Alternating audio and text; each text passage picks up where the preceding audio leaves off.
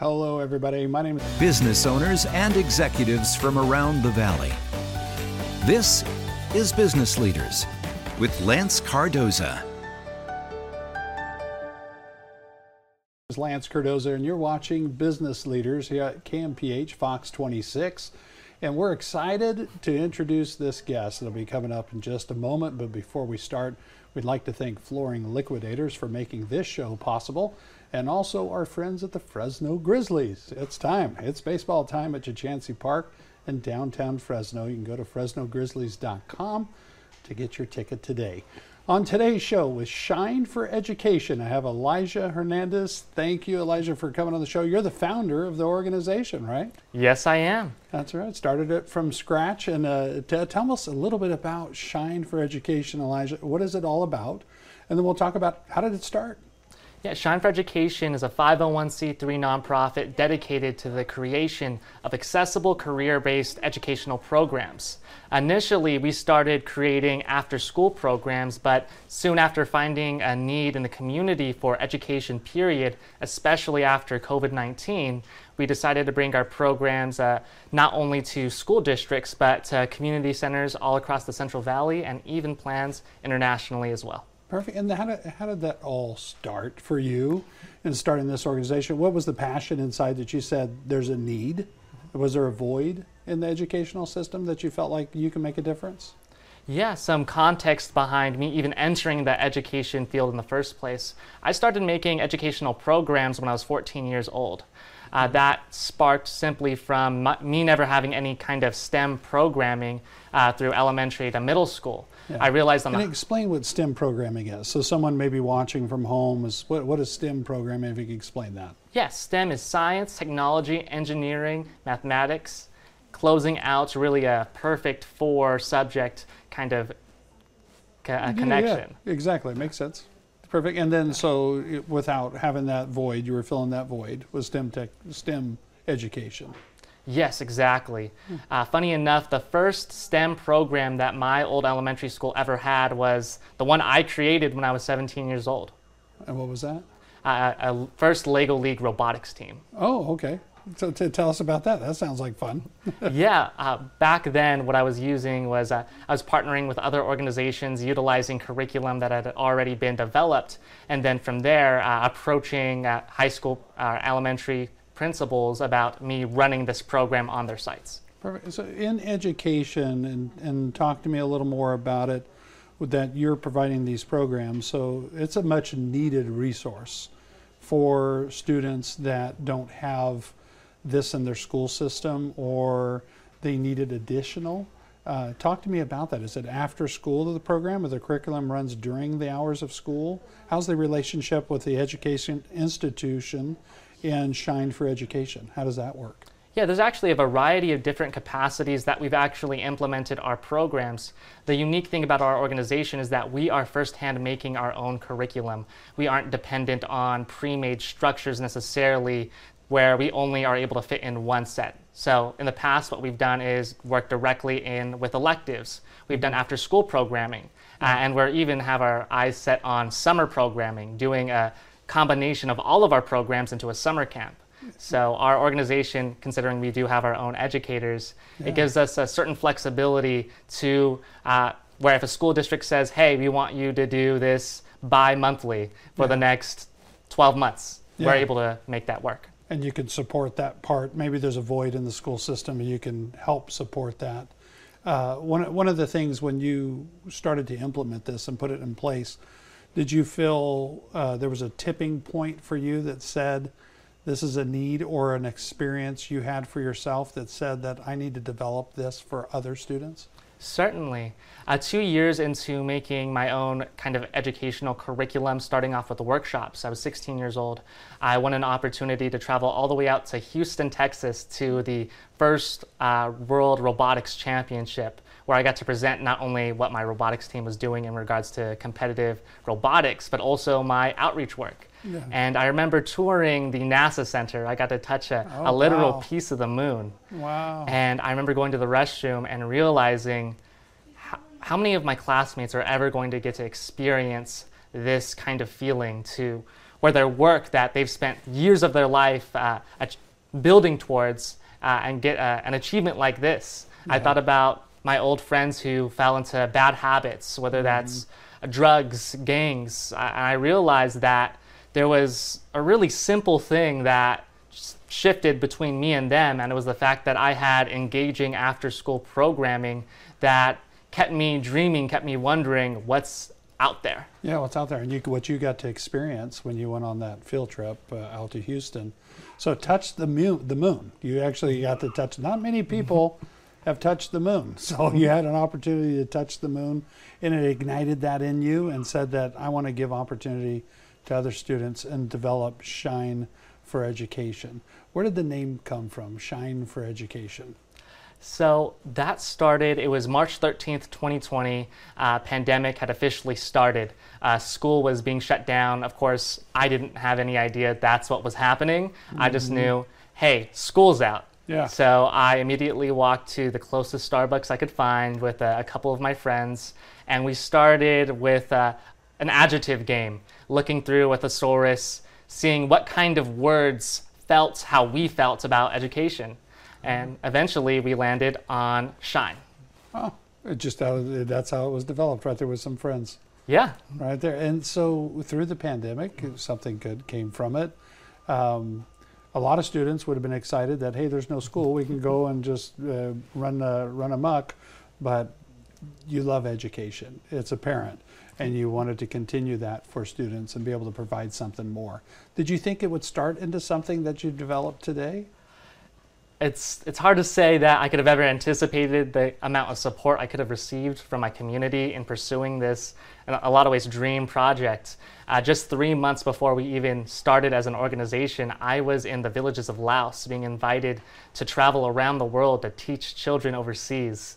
You can imagine that. And only two weeks after that, being granted the opportunity to present Arnold Schwarzenegger, the one millionth solar panel ever made in California. You can't you can't expect that. And then yeah. immediately after exiting the pandemic, uh, getting an opportunity to showcase my work with PBS.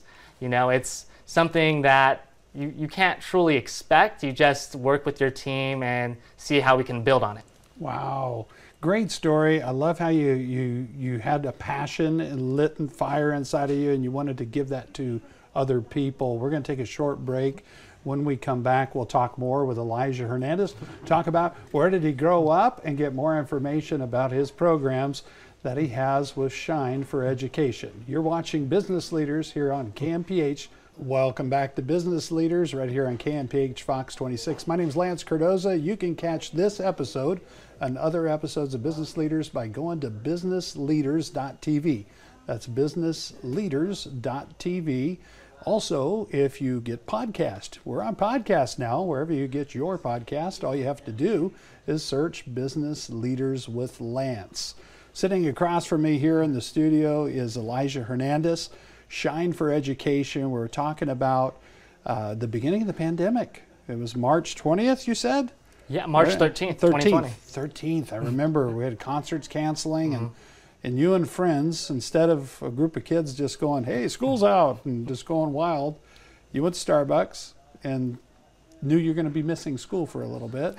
so you created programs to educate and make it fun, if you will, right? Exactly. You know, what we're trying to do is reshape how students perceive education. Having yeah. been overseas, I have seen that students considering the circumstances, truly value education for what it is an outlet to express their dreams. Yeah. Uh, and I simply want to bring that same energy uh, back here in the Central Valley. Young age, you travel overseas, you get to experience education in other countries. Talk to us a little bit about the difference of that, that experience, because it, it, it ignited something in you that you saw a difference in how education is here in the States versus around the world. Yeah, in the United States, the amount of resources that we have access to is tremendous compared to what there's uh, what's available overseas. Yeah. Uh, Laos is a third world country where they are still in a foundational era, trying to even figure out what their standards are. Yeah. You know, over here we have Common Core. Overseas, a lot of it's simply figuring out how can I provide a stable career for my child. Yeah. So the few schools that are out there, uh, I went to a school that was uh, deep into the heart of the country. Uh, we had to avoid uh, bombs that were left from the Vietnam War. Uh, so these few schools that are out there, they really value just the, just even getting to play volleyball. Yeah. Uh, so me being able to bring uh, science activities to show them that there was a whole other world that they weren't getting to experience, it, it gave me this understanding that what am I doing with the current curriculum that I'm making now? How can I make it so I can make an easier path for a student wanting to immediately enter into their career? And probably make them interested in something that they probably never knew they'd be interested about, or engineering. And a lot of times they don't have that opportunity because maybe it's not presented to them physically. Mm-hmm. And with these programs, talk to us about Shine for Education, the program specifically that you're doing currently right now.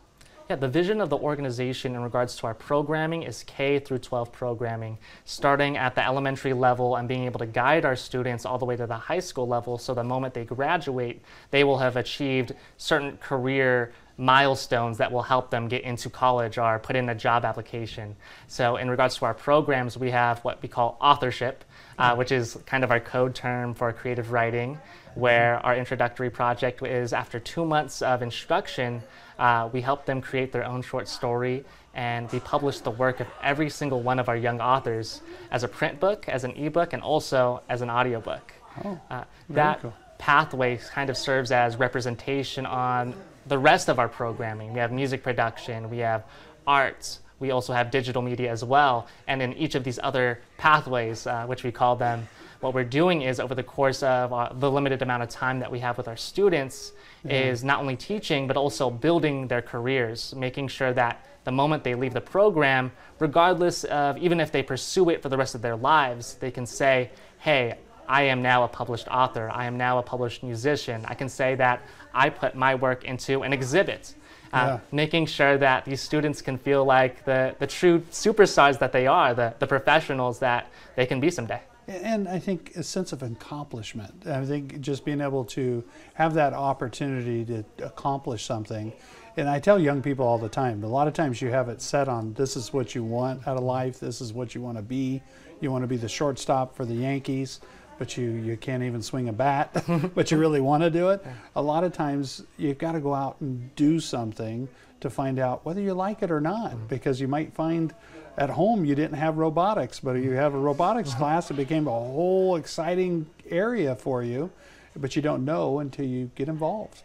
So a lot of times, seeing students get involved, you start to see that ignite in them, and all of a sudden there's this this dream they're chasing or this new hope for e- them. Exactly. You know, uh, a lot of it is honestly mirrored off of my own experience in after school programming. I had no clue that I was going to be making a, a nonprofit or pursuing any of this when I was 14 years old. I was just presented with an opportunity, and as I got to grow with this opportunity, I, I realized that this feeling, you know, this work, I want to do this for the rest of my life. Yeah, very passionate about it. You started at 14, you're still a young guy, traveled the world, and you're building this 501c3, an official 501c3 at a young age.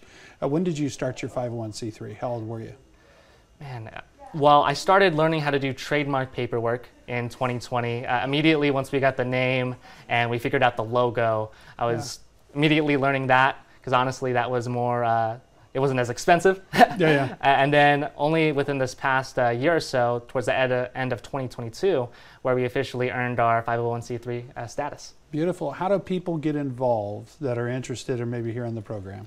Yeah, there's a variety of different capacities that uh, people in the community can be involved. Uh, we have a website, www.shine4education.org, where you can sign up to be a part of the organization.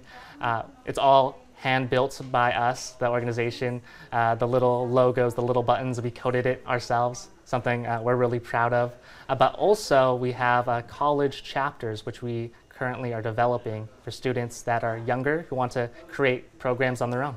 Perfect. And, you a group of friends got together and you guys put it together. That's the entrepreneurial way. That's the way you've got to do it sometimes. You bootstrap it and you put it together. We're going to be right back. We're going to find out where Elijah grew up. I promised it. It's coming. Stay tuned right here on KMPH Fox 26. Don't go. Welcome back to Business Leaders. Are you on our podcast? Make sure you get your podcast, Business Leaders with Lance, wherever you get your podcast. Do it today and make sure you join us each and every week. Every Tuesday morning at 11 a.m., right here on KMPH Fox 26, I bring you another business leader. And then following, you can get it at businessleaders.tv for the episode or on your podcast at Business Leaders with Lance. I've been sitting here talking with Elijah Hernandez with Shine for Education. And if anybody wants to find out information about Shine for Education, they go to shine, the number four, education.org right? Yes, exactly. Oh, I got it right. so perfect. So, Elijah, young age, 14, right at the beginning of the pandemic, you and your friends sit down, you develop this uh, programs mm-hmm. for students to really make education fun and engaging because of your life experiences that you had and your passion for education. What ignited that in you as a young person? Did you grow up in this area?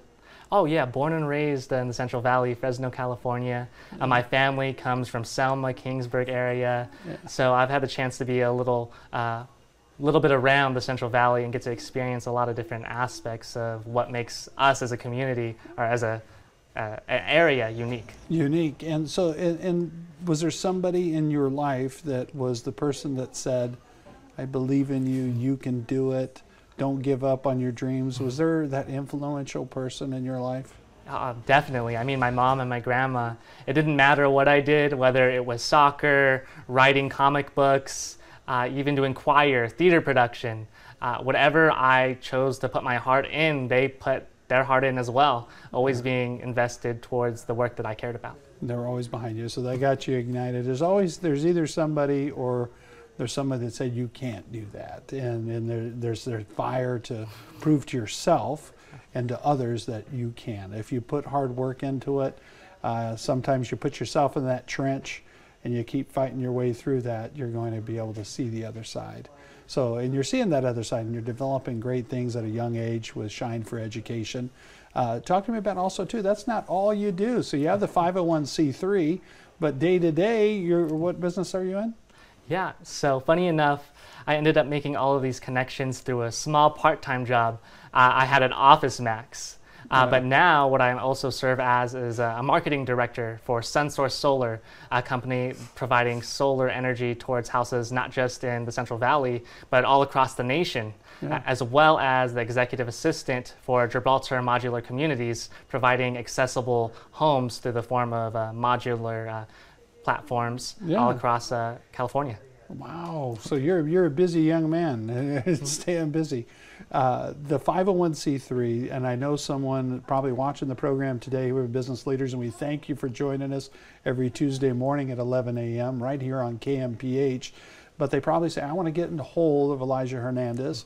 Maybe this is something I'd like to see in my class or see at my school or an after school program, or how do I get my student engaged?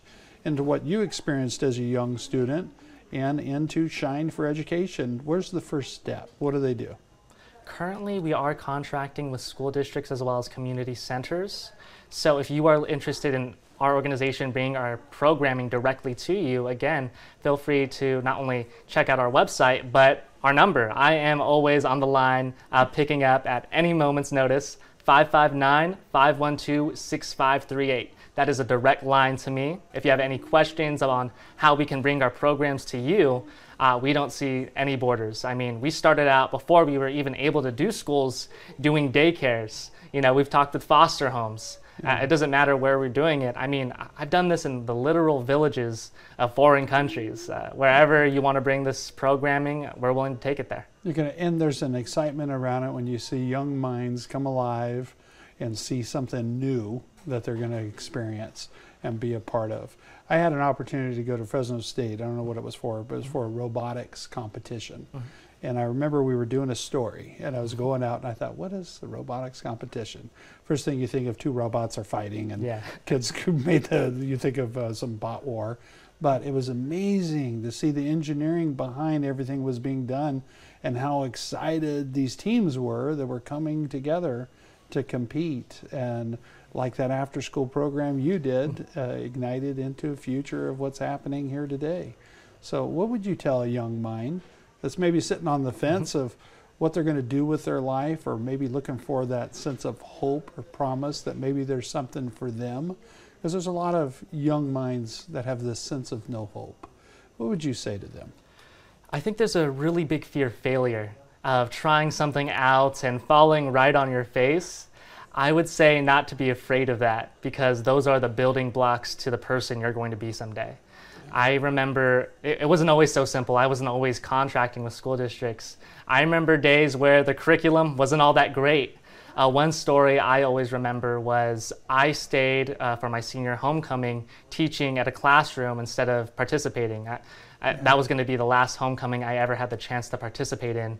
You know, I was feeling a little bit down, and I remember uh, a kid pulling me aside and saying how much they appreciated what I was doing because it meant another moment that they can spend time with friends instead of going back home to their, their troubled family. Yeah. You know, uh, just understanding that even the, the smallest things that you're doing, mm-hmm. Uh, whether that's working in a group with a team of your friends or even participating in something by yourself, it's, it's character building. Yeah. And you only have one life. Yep, and some of the best athletes in the world have all fell on their face, and everybody experienced it. That it's going to happen. Elijah, thank you so much for being on the program, and also thank you for joining us on the program every Tuesday morning at 11 a.m. here at KMPH Fox 26. And if you want to watch this episode and other episodes, you can go to businessleaders.tv or catch us on where you catch your podcasts. That's all the time we have. Thank you for joining us.